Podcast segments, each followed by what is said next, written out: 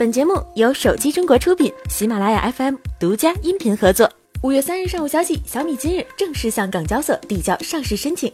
招股书显示，小米是一家以手机、智能硬件和 IoT 平台为核心的互联网公司。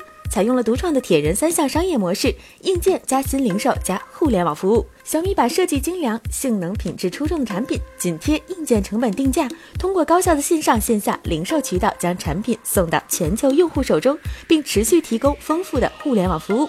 在招股书中还披露了雷军的一封董事长的公开信，他在个人公众号也做了全文分享。雷军强调，小米不是单纯的硬件公司，而是创新驱动的互联网公司。更可贵的是，小米是一家少见的拥有粉丝文化的高科技公司。被称为“米粉”的热情用户不但遍及全球，数量巨大，而且非常忠诚于我们的品牌，并积极参与我们产品的开发和改进。雷军再次重申了不靠硬件作为利润主要来源，永远坚持硬件综合净利率不超百分之五。文末，他动情地表示：“厚道的人运气不会太差。”我们已经改变了几亿人的生活，未来我们将成为全球几十亿人生活中的一部分。依靠 A 系列和 R 系列的成功，OPPO 近些年在国内市场取得了相当亮眼的成绩。然而，面对逐渐萎靡的智能机市场和竞争对手的激烈竞争，OPPO 急需向上开拓新的空间。而在高端旗舰市场，OPPO 的杀手锏便是 Find 系列。自2014年3月发布 Find 7系列后，OPPO 将该系列尘封，至今未更新。现在新一代 Find 是时候出来了。根据网友爆料，OPPO 在今年四月申请了 OPPO Find X 的商标，这暗示新一代 Find 手机很有可能将被命名为 OPPO Find X。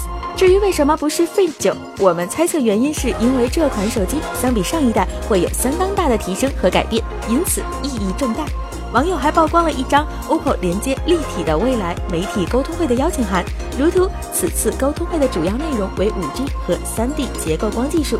如果 OPPO Find X 在今年推出，5G 这趟车暂时可能还赶不上，但 3D 结构光技术不是没有可能。传闻小米七也将采用此技术，用于人脸识别。另外，此前 OPPO 已经秀过的肌肉，如超级闪充、五倍无损变焦，还有时下大热的屏下指纹等。Find X 这款顶级旗舰应该会有所应用。作为广大粉丝们心头最期待的终极决战，《复仇者联盟三》终于上映了。这部电影也在全球范围内掀起了一股狂潮，可以说是目前最火爆的世界性大 IP 了。此前，一加手机宣布将与复联三合作推出一款定制版一加六手机。回想起之前一加与星球大战推出的合作款，漂亮的设计和小心思让粉丝们为之疯狂。近日，网上爆出了一加六复联三定制版的包装盒。我们可以看到，包装盒通体漆黑，正面是复仇者联盟的 A 对标，下方貌似还有漫威的标志，标志着这款手机血统的纯正。从大大的礼盒包装来看，除了手机以外，一加六复联三定制版很可能还会赠送周边商品。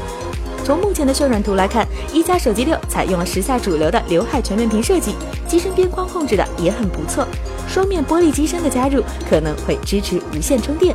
配置方面，新机将定位全速旗舰，搭载高通骁龙八四五顶级处理器，首次采用了八 GB 超大内存加二百五十六 GB 存储空间的豪华配置。据悉，一加六拥有八加二百五十六 GB 的顶级皇帝版本。从之前的传闻来看，一加手机六八 GB 加二百五十六 GB 版本在海外的售价高达七百四十九美元，约合人民币四千七百零二美元。好了，本期的节目就是这样了。我们下期再见。